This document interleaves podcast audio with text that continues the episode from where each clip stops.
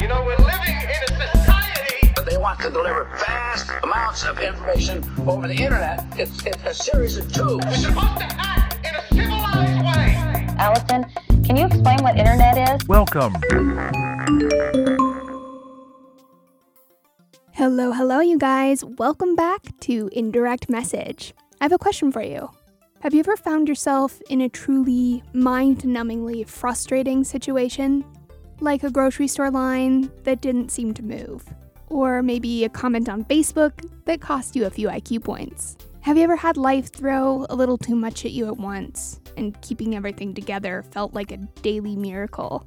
I think most of us have been there, and perhaps are there.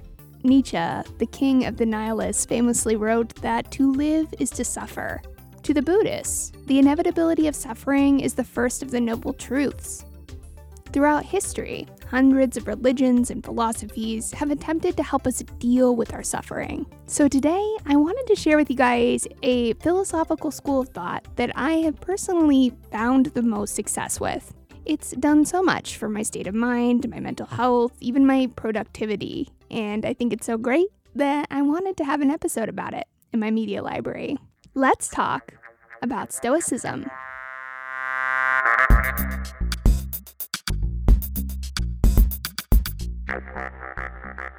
The ancient Greeks gave us a goldmine of practical information about how to lead a good life that still rings true here in the 21st century. But just as a quick qualifier before we get into this, this philosophy isn't for everyone. It won't fix all of your problems, and you may even find parts of it enraging. But fortunately, the Stoics welcomed critique, and they even offered us some ideas to deal with anger, too. Joining me today is Dr. William B. Irvine. I found his books one rainy night at a bookstore in Philadelphia, and I've been a fan ever since. He's a professor of philosophy at Wright State University and a practicing Stoic. Bill talks about Stoicism in a way that I find very accessible. You know, a lot of philosophy text isn't super digestible, but his are. So his books are a great entry point to the topic. I hope you enjoy our conversation. When I first told my therapist that I was interested in Stoicism, she was immediately, you know, kind of critical of it. And I later learned that it's because she thought I meant being literally Stoic, you know, unfeeling and emotionless. The, the immediate assumption is that I'm going to be the kind of person who just pushes down emotions, represses them, and just grimly stands there and takes what life throws at him and somehow derives some kind of satisfaction from doing that. So, in my book, Guide to the Good Life, I distinguish between what I call uppercase S Stoicism and lowercase s Stoicism. The lowercase s Stoicism is what you find in the dictionary, and it is the person who is stoical in the sense that he doesn't respond emotionally to, to life. He just grimly bears what he experiences. Uppercase S Stoicism refers to the philosophy for living. Uh, described by the ancient uh, Stoic uh, philosophers, hence uppercase S. And um, they had a very curious kind of reaction to emotion. They said uh, what we should be opposed to is negative emotions, emotions like anger and fear and anxiety and regret. Envy. Envy is one of my favorite negative emotions because uh, it, it, plays a very subtle role in um, in the human experience. So they were opposed to the negative emotions. And then here's the brilliant thing they didn't suppress them, they came up with a strategy for preventing them from happening in the first place. Uh, so that's brilliant. But they weren't, they were anti negative emotion, but they weren't anti emotion. In particular, they, uh, they were perfectly fine with positive emotions, uh, positive emotions including feelings of delight. And these are these little bursts of delight at, at the little treats that life has to offer you. They uh, were uh, they embraced joy when it came. Uh, they were interested in developing their sense of awe and their sense of wonder about the world around them. Because if you have developed that sense, you can take a walk outside, see a tree, and the tree has bark, and you can look at the bark and it's just amazing and you know the different kinds of tree have different kinds of bark and uh, And you can be blown away by that, or you can not even see the tree, which is what a lot of people um, end up doing. Um, so they embraced positive emotions and came up with strategies for increasing the number of positive emotions you uh, experience. So the interesting thing is when you read uh, descriptions of the ancient Stoics, they don't come off as these gl- gloomy, glum, emotionless beings, but they turn out to be kind of happy, kind of upbeat, uh, c- kind of chipper, kind of finding the silver linings in all sorts of clouds.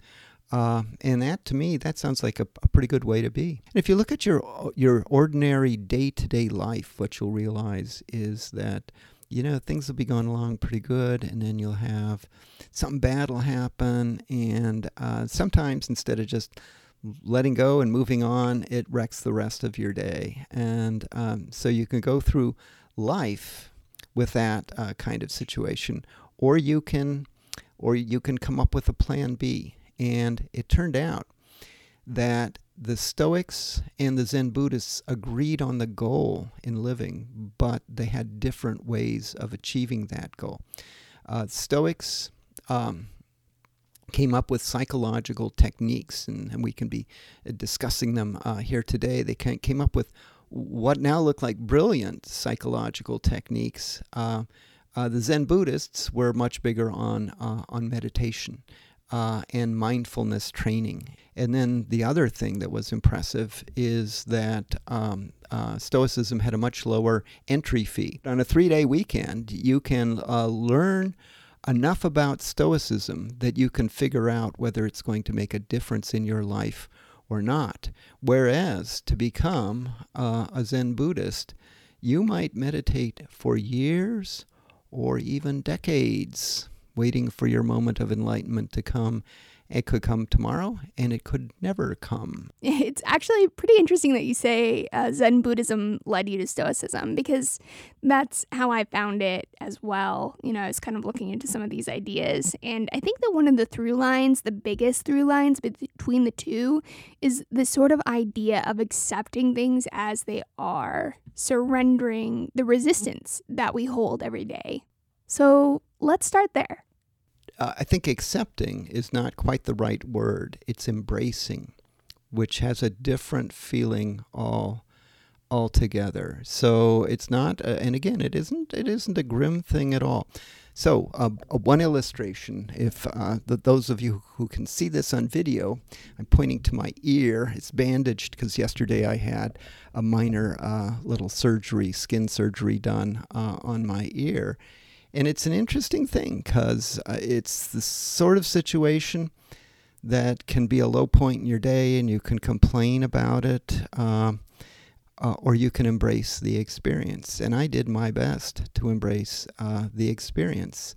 Uh, and what does that mean? Uh, you you frame it. You know, you, you may not have a choice about what grows on your skin and what doesn't, but you you can frame it. So I decided to milk this for for the comedy value that it had. Uh, and while they were uh, operating on me, I was still awake. My uh, ear was uh, quite anesthetized, but I was still awake, and uh, I was doing my best to crack jokes. Some of them were even laughed at, and that's a good thing, I guess. From my point of view, this whole thing about how I behaved, uh, you know, when when this surgery was done, it's just practice. Because I suspect someday life will present me with a very big challenge. If nothing else, my own death will be a challenge. And by practicing, I'll be ready for it. And, um, you know, we talk about Stoics who, who uh, not only died bravely, but, uh, you know, people like Seneca, the Stoic. Uh, it was, uh, he, he could either be killed or commit suicide. And so he decided he was going to commit suicide. And on the appointed day, um, family members and friends had gathered to be there with him at his death. And he spent the time cheering them up, right? Not bemoaning his fate, but cheering them up. So life can throw you some really brutal curveballs. What are you going to do with them? what are you going to do with them? And the Stoic uh, is going to say, to the extent possible, you're going to hit them out of the park. You also talk about how embracing things that you can't control applies to how other people see you. Um, we have very little control over how others perceive us. And so you argue that we shouldn't seek their pr- approval at all. But how do we go about actually doing that? I think that it's easy to acknowledge this kind of stuff in the abstract, but in practice, it's something that a lot of people find challenging, especially, you know, these days with social media where we can now quantify social approval every second of the day. Social media, I try to stay off of to the extent possible. I've been told by people who know better that I could increase my audience by going on social media and so on, but I think it can also have a profound effect on a person's life choices. And the problem is, you've just got this a dopamine slot machine uh, in your pocket there. Uh, and, you know, it'll tell you, ooh, they like me. And then what you do is you start living your life so that they will like you. And who are these people? Uh, in most cases, they're complete strangers. And uh, if a lot of them like you, that that, that feels uh, that feels very good. And yet, if you do that, you're letting those people decide how you live your life. You're going to live it in accordance with what they with what they like, which is one way to live. And I know I'm in a min- minority even talking in this way. This is more evidence that I'm an old man, right? That I would uh, even have these thoughts. Um, so, first of all, as a practicing Stoic, I do not regard myself as a paragon of knowledge. Uh, I'm always seeking mentors. Uh, and usually I refer to them as selected, uh, selective mentors. These are people who know a whole bunch about something. And when I encounter such a person, I will just simply go into learning mode. I'll ask questions. I'll ask for the reasons for the answers given. My job is not to challenge them. My job is not to show them that I'm smarter than they are when I know I'm not. My job is to learn from them. Um, there would be a second group of people that I would refer to. This is a little bit snarky, but they are anti mentors. And that is, if they approve of something that I'm doing, I should think twice about whether to do it or not. Um, because uh, in their own lives, they've given evidence that there's all sorts of, of internal commotion. Uh, they aren't necessarily happy. Uh, they're dissatisfied with a number of things, and that is precisely what I want to avoid in my own uh, existence. And you know, reading the uh, Stoic philosophers, the ancient Stoics, they wrote 2,000 years ago, and yet what they say still rings true. The takeaway about being on social media, there isn't really any distinction between the types of feedback that you're getting from people. Right.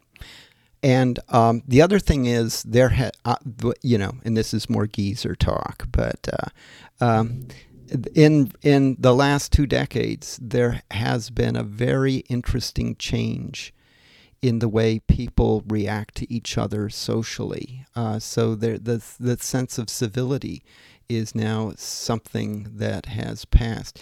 In the university I teach at. Um, we used to be very civil, you know, collegial to each other. And then uh, along came the internet, and along came email, and along came listservs. So there was this faculty listserv, which in its earliest days, I was there back then, uh, in its earliest days, um, you know, it was people having reasoned arguments and presenting evidence, and it very quickly, this is among faculty members, devolved into name calling. And these are people whose office, you know, is just down the hall from where they are, and they're going to run into them. It just unleashes this this um, this really scary side of uh, of of human beings, where um, the hate comes out, the anger comes out, the issues come out. Uh, uh, your neighbor, if you have, if you live next door to somebody, you know what? My advice is be nice to them because there's a good chance that they're going to be there for a long time, and you want to be their friend. Uh, but on the internet, there are no neighbors. You can just block them. Yeah, if you if you want to. Something you had sort of alluded to in our initial emails was about the nature of victimhood. There are, let's say, you know, certain subcultures where there's almost a sort of currency in being a victim. Some might even argue that victimhood carries a type of power with it, at least, you know, online and in, in some spaces. And so I worry sometimes that we might find ourselves fixating on the various ways in which we are victims of a cruel world. A victimhood that's real, but the fixation on it um, can be to our own detriment. Can you talk a little bit more about this phenomenon and, you know, maybe what a Stoic approach might be? Yeah, and there is discrimination. There is still discrimination. Uh, nothing like the level at which it used to exist. I mean, if you go back to uh, Mississippi uh, in 1960, or more dramatically, Mississippi in 1860. Uh, so anybody who, who is is the target of discrimination has this interesting choice. They can play the role of target, or they can play the role of of uh, victim. I think that there's an increased tendency for people to play the role of victim and uh, to let people know how badly they've been hurt by this and how they've suffered emotionally. Um, and uh, that is one thing you can do, but there is an alternative. And, and this is the, the beautiful thing is there is an alternative. So the people who are discriminating against you are um, idiots, they're bigots, they're hateful. And you know what? They want to wreck your day. And if they succeed, they're, they're happy about that. Uh, another way to think about it is if Martin Luther King had chosen to play the role of victim rather than the role of target. He chose to play the role of target and he refused to play the role of victim. And if he had played the role of victim, it's unlikely that the civil rights movement would have gotten the mileage that it got.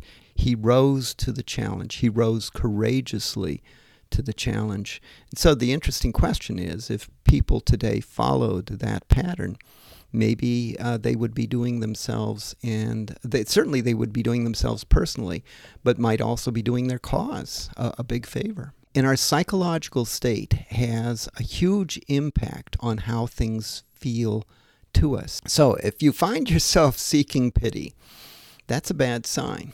Uh, if you say to yourself instead, I'm challenged, but I'm going to rise to this challenge, that's a growth mentality in some ways, I think Stoicism might read as being a little bit at odds with social change movements. Um, part of the pursuit of justice is not just embracing what's happening, you know, embracing your reality, it's rejecting the status quo, it's resisting it, which sounds like maybe the opposite of what the Stoics would advise us to do. So are these uh, goals at odds? Can can stoicism can can stoicism coexist with the fight for social change? And if so, how? Yeah, I would uh, argue, uh, and Epictetus, the Stoic philosopher, I think would agree with me on this, that your fight for social change will be more efficient if you play the role of target rather than the role of victim, because you'll have more energy that you can use in a in a suitable uh, kind of manner.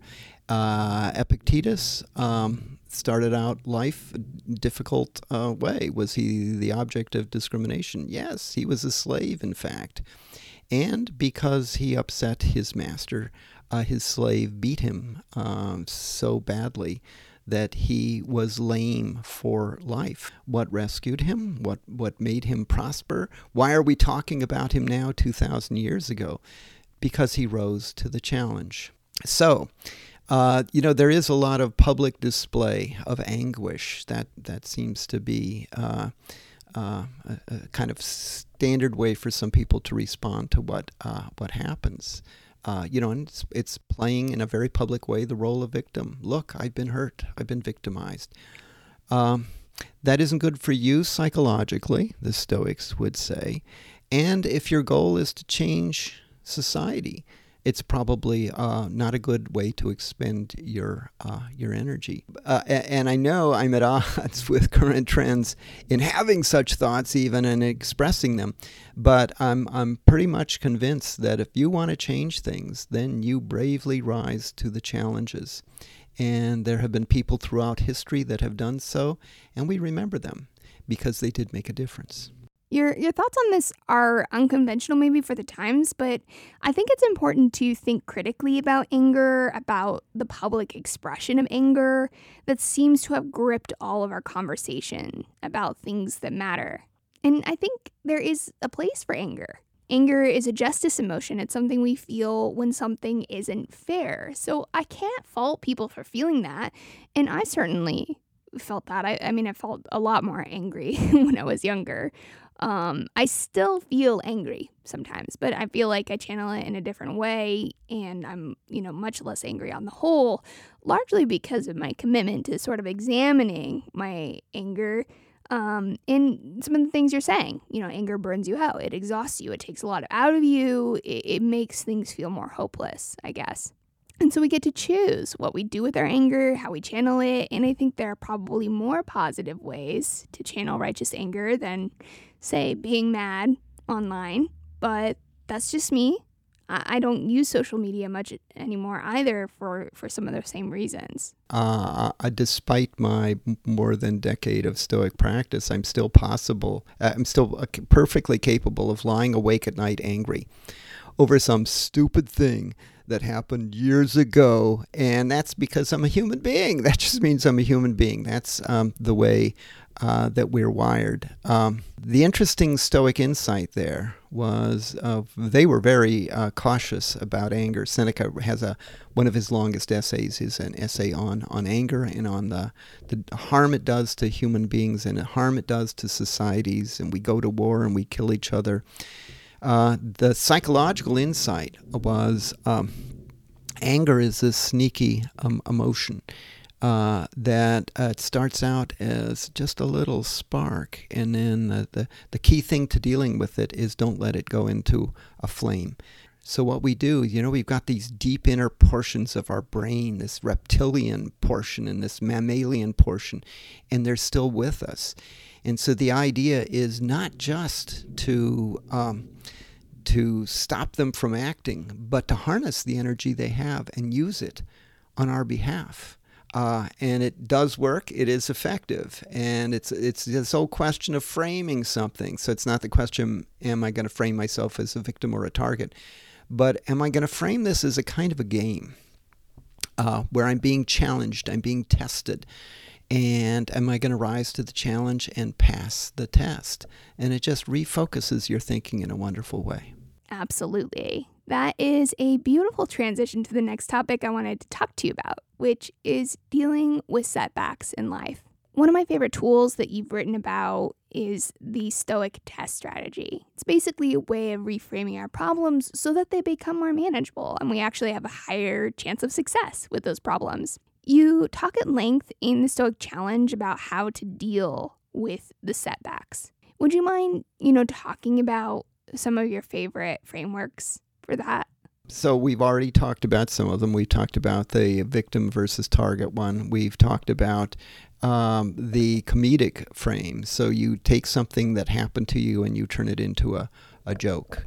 Uh, that requires uh, a little bit of uh, skill. You got to be uh, a little bit quick on your feet, but it's uh, highly effective if you can do it. Another frame is this whole thing you, you regard it as a test, and the, the you're being tested by these imaginary stoic gods. They're like tough coaches, and what they want to do is make you strong and resilient.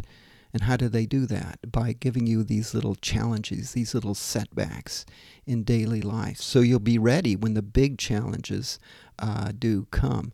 Uh, one more I'll, I'll, I'll, uh, I'll, throw into the pile here is the storytelling um, uh, frame, where you imagine um, what you're doing at, at a given moment in time.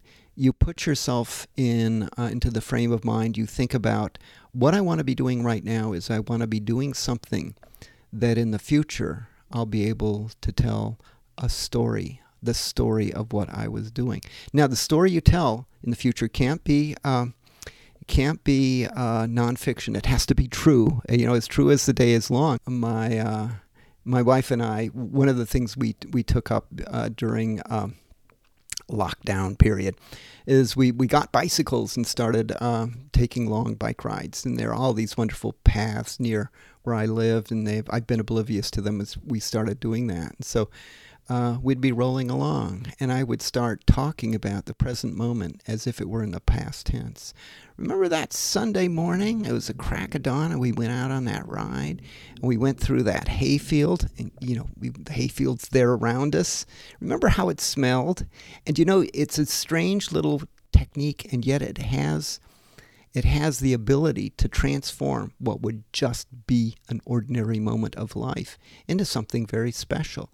And the other thing is, there will come a time, if I live long enough, when I will look back to that very moment, you know, because I'll be even older than I am and I'll be bedridden, I'll be whatever. And I'll think, wasn't that wonderful that I got to have that moment in, in life? Uh, the thing is to realize that while you're having the moment. You don't have to wait decades before you realize that. We're biologically programmed to live in the past. That's part of what anger is about. And to live in the future. That's part of what anxiety is about. And as a result, we find it very difficult to live in the present moment. But if we did, we'll realize there's so much that's delightful, so much that's absolutely awesome. Major overlaps with Zen Buddhism too. Um, being present in the moment, and that's what meditation is about. Just being here right now. Um, I think of the storytelling frame like your life is a movie or a comedy show or something. And this is something that helps me out a lot. So I think of my life as a sitcom. You know, the bad things that happen are sometimes you just have to laugh because it's just so crazy, especially this year. It's just so crazy. And I think that it's really ripe for thinking of it as sort of life's comedy. Um, this is my story. So, how do I want my story to end? How do I want it to be told? What kind of person do I want to be in that story? So, one of the hardest universal setbacks that we all experience at some point or another is grief. So, I wanted to talk a little bit about the Stoic approach to grief and how this tool, negative visualization, might help us to become stronger before experiencing grief. Yeah, uh, grief is a very interesting uh, emotion because it's a mix of a whole bunch of other uh, emotions. It's this toxic stew of negative emotions. Um, so, uh, one of them is this sense of regret. Uh, one of the reasons we grieve is because it makes us aware that we were taking something for granted. And so, while we could have taken advantage of it, we didn't. And now that it's gone, now we're kind of angry about that. Another uh, aspect of, of grief is simple feelings of helplessness. Um, so when um, if you have a relative who's old and, and passing away, uh, one one of the things is just uh, there was so little I could do. So a stoic response to that is, you know what? Uh, when someone's alive, take full advantage of the relationship, and I don't mean take advantage of it in one sense, but embrace it, enjoy it. Uh, and so uh, one one trick, one little psychological trick that can help you do that is what the Stoics call negative visualization. So take somebody who's very important in your uh, life and um, for a flickering instant, I don't know, maybe for three seconds, uh, actively visualize that they cease to be part of your life. So if it's a relationship, you know, relationships end, friendships break up, uh, people move away, um, um, um, people die. All sorts of things can happen. So take somebody who's important in your life, a relationship that you value. It can be your kids, can be your parents. And give yourself a few seconds to just visualize them disappearing from your life. Okay, now get back with life. Because one thing you don't want to do is dwell on that, because that would be a recipe for a miserable existence. You, but you do want to allow yourself to consider that. Because if you do that, you'll notice a very interesting thing, and that is next time you encounter that person, you're going to be happy. There's a lot of research about the positive mental health effects of gratitude, reflecting on the things we're grateful for, you know, every day doing a little meditation. Another interesting Zen Buddhism overlap there, too. Um, one of the things that I thought was kind of quirky that you had written about is the five stages of grief. And the Stoic response would be to go to the last stage of grief, which is acceptance, right? Yeah, no. Uh, now I'm I'm going to blank on the author who did this, but this was a book that became a really big uh, seller back in the Kubler 19th Ross. Kubler Ross, okay, who had five stages of grief, and she said you needed to work your your way through these five stage stages, and one was the first one was denial, I think, and you go through the uh, stages and finally get to acceptance. Sounds like a recipe for months of of uh, of misery. So uh, so uh, cut to the chase, accept, accept, and you know what? Um, if one of the things that makes so, for instance, when somebody dies, it makes it so bad is is this sense of regret in the sense that, gosh, I had my chance and I blew it. Uh, so, one of the things you can do is while they are still available, you just make the most. You milk that relationship for all it's worth. And I don't mean in financial or other purposes, but you just, whatever it is that they give you socially, you, you just absorb that like a sponge. So, there have been many people who have been quite meaningful to me um, who have passed away. And, uh, and yet I, I've never shed a lot of tears. And then the question is, uh, is that some kind of defect in me? Should I be shedding tears? Um, there was also there's there's this kind of curious. It, it seems paradoxical, but because I appreciated the relationship so much that when and and because I knew that the relationship would end, that when it did end, it was not cause for grief. There's moments of grief so that Seneca points that out. That means you're human. Once again, that's evidence that you're a human being. But an extended uh, series of a session of grief, that's evidence. You know, again, it's a complex emotion, but one of the things you're doing is you're kicking yourself. You know what? When that person was alive, I could have done a lot more for and with them, and I didn't. Yeah, this this goes back to what you were saying about stoicism being a way to prevent emotional setbacks. Um, so I think some people might find this a little brash or something, but I still think it's sort of an interesting approach. I think the five stages have kind of been accepted as a fact by some people, and there's certainly room to probe and question that, you know, what the nature of grief is. Yeah, they actually aren't a fact. I don't think. If you look up, they, they were a, a fad, maybe, but I don't think there's a whole lot of uh, of psychological research that has um, backed it up. And, but if if you're a therapist, then you know saying you know what I need to walk you through the five stages, and you need to pay me while I'm doing that. You can sort of see maybe there's a, a conflict of interest. Yeah, I'd like to think that most therapists are not self interested overtly. You know, we're all self interested to some degree, but I like to think that they're doing what they can with what they have. Hey, guess what? There are some Stoics who are, are self interested too. So I'm not sort of saying we're all we're all we're all human. Uh, and, and, and the interesting thing is, so Stoics, it isn't hey if um, if you're in tough shape, we can help you. It's uh, we can help you prevent. We can help prevent you from ending up in tough shape. Now, it's going to require some effort on your part. It's going to require some training on your part. Uh, it's going to require some experience of setbacks on your part, but we can toughen you up so when life throws something at you, you're going to be ready for it. Yeah. And I think this bit is intuitively true. You know, we get stronger um, and the problems that we can deal with now are, are much more complex than we were kids. So, I wanted to talk a bit about wanting what you have. This is another powerful concept in your book, um, sort of a derivative of the discipline of desire, as I understand. And this can apply not only to our emotional wants. You talked a bit about the frustrating situations, the health problems, um, but also our material wants. Yeah. Uh, so most people are on a hedonic treadmill. So psychologists have thought about this for a long time, and that's the name they've given to it. So you know how a treadmill works. You get on there and you start walking, and you're no closer to the top of the treadmill than you were when you started walking. Um, so it's an endless hike to nowhere. A, hedonic treadmill. Uh, is this phenomenon where we think that the way to become happy is to get what we want. So we discover in ourselves a desire. And the interesting thing is, many times we don't choose our desires, we discover them. So if you've ever fallen in love, you know, you don't wake up one morning and think, hmm, today I have some free time. Think I'll fall in love. Doesn't work that way.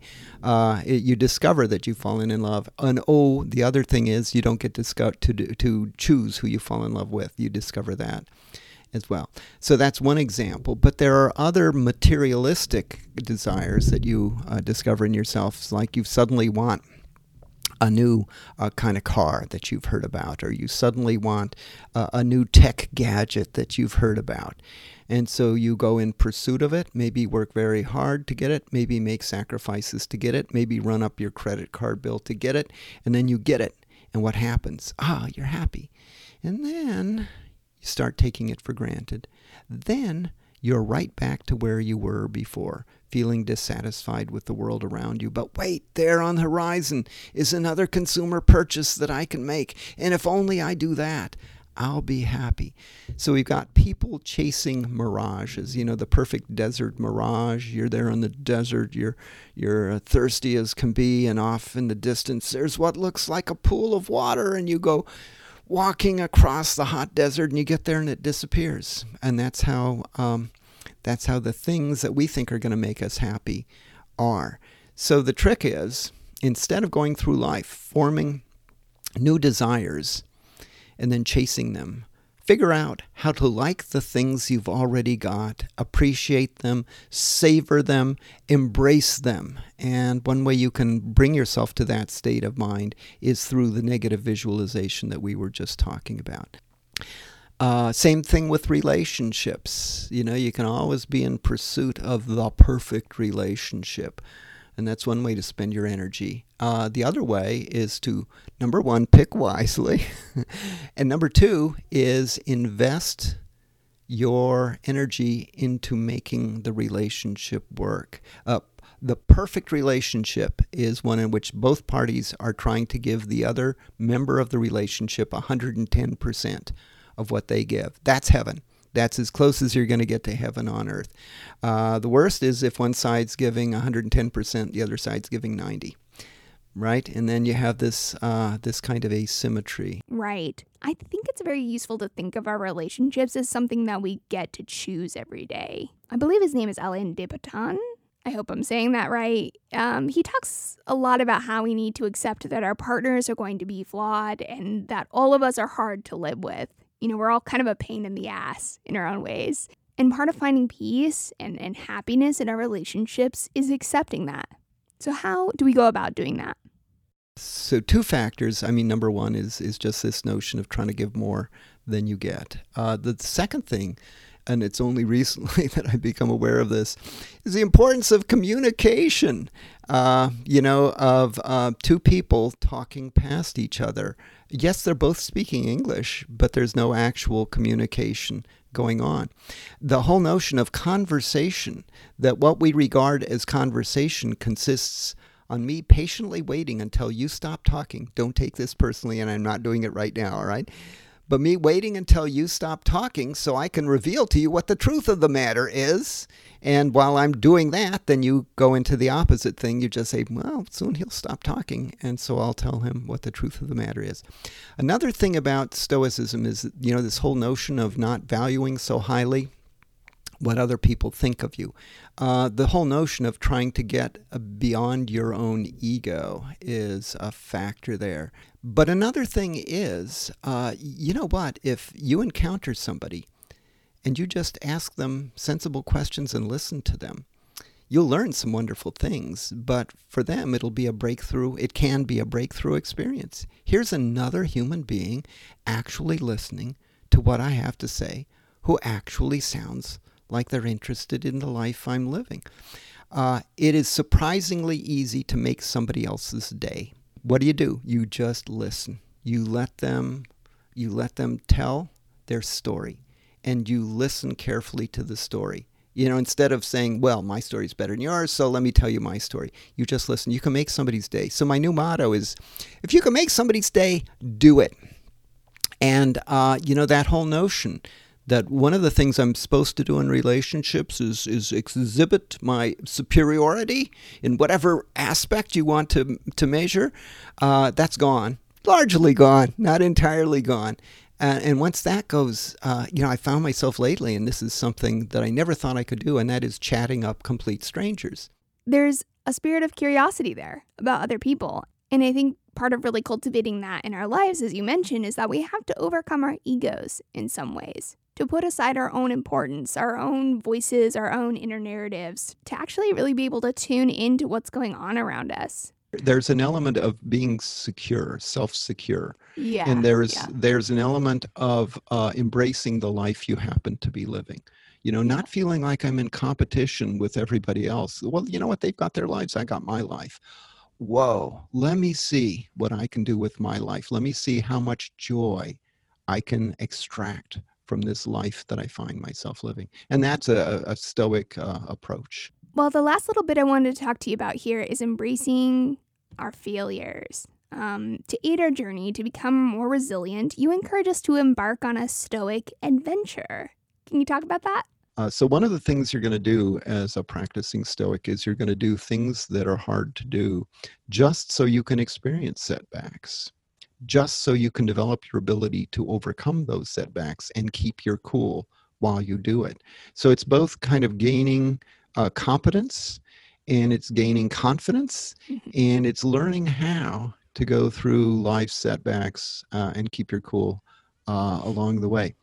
Uh, one reason uh, people don't do difficult things is because there's the possibility of failure. The, if you actually inquire, if you look into the lives of highly successful people, one of the things that makes them stand out is how extensively they've failed. They've experienced multiple failures. How come? Because they tried something hard to do. If you try something hard to do, there's a really good chance you're going to fail. What makes them special, too, is that they bounced. They didn't break. They were resilient. They bounced back. So they said, Oh, I just failed. Let's see, what can I learn from that? Uh, the big thing uh, that you don't want to do is keep making the same mistake over and over and over and uh, go on and make new, different mistakes, make better mistakes. um, so, um, uh, to call something a failure, uh, well, that's a, a, a, question of framing. So I describe uh, at one point uh, a tennis match. So there's a part of tennis that you can control and the part you can't control. What can you control? You can control how hard you train. You can control the strategy you have. You can control the way you um, change that strategy in response to what the other side is doing. Um, can you control winning the game? No, they just might be better than you are. Uh, so suppose you lose the game. Does that mean you failed? No. Well, in one sense it does, but that's not the sense that matters. Did you do the best you could given the resources available to you? And if the answer is yes, then that's success. That's Stoic success. Um, and you know what? You're going to walk away feeling good about yourself. You're not going to be saying, Joe, I lost the match. You're going to be saying, you know what? I that was a challenge and I rose to that challenge. And I I passed that challenge. Beautiful. Was there anything else you wanted to add that you think is important? Yeah, I don't have any tattoos, but if I did, if I was going to get one, uh, the tattoo I'd get now, no Stoic that I know of said this, but it's uh, it is a very basic kind of stoic saying and it would be and you can imagine in some kind of fancy script on my bicep or whatever do what you can with what you've got where you are. Do what you can with what you've got where you are because that's all you can ever do and if you do that you should feel proud that you realize that that's what you needed to do and you should feel proud that you did it whatever the outcome is hey, that was as good as as uh, as it could get, and that's what you did. So congratulate yourself.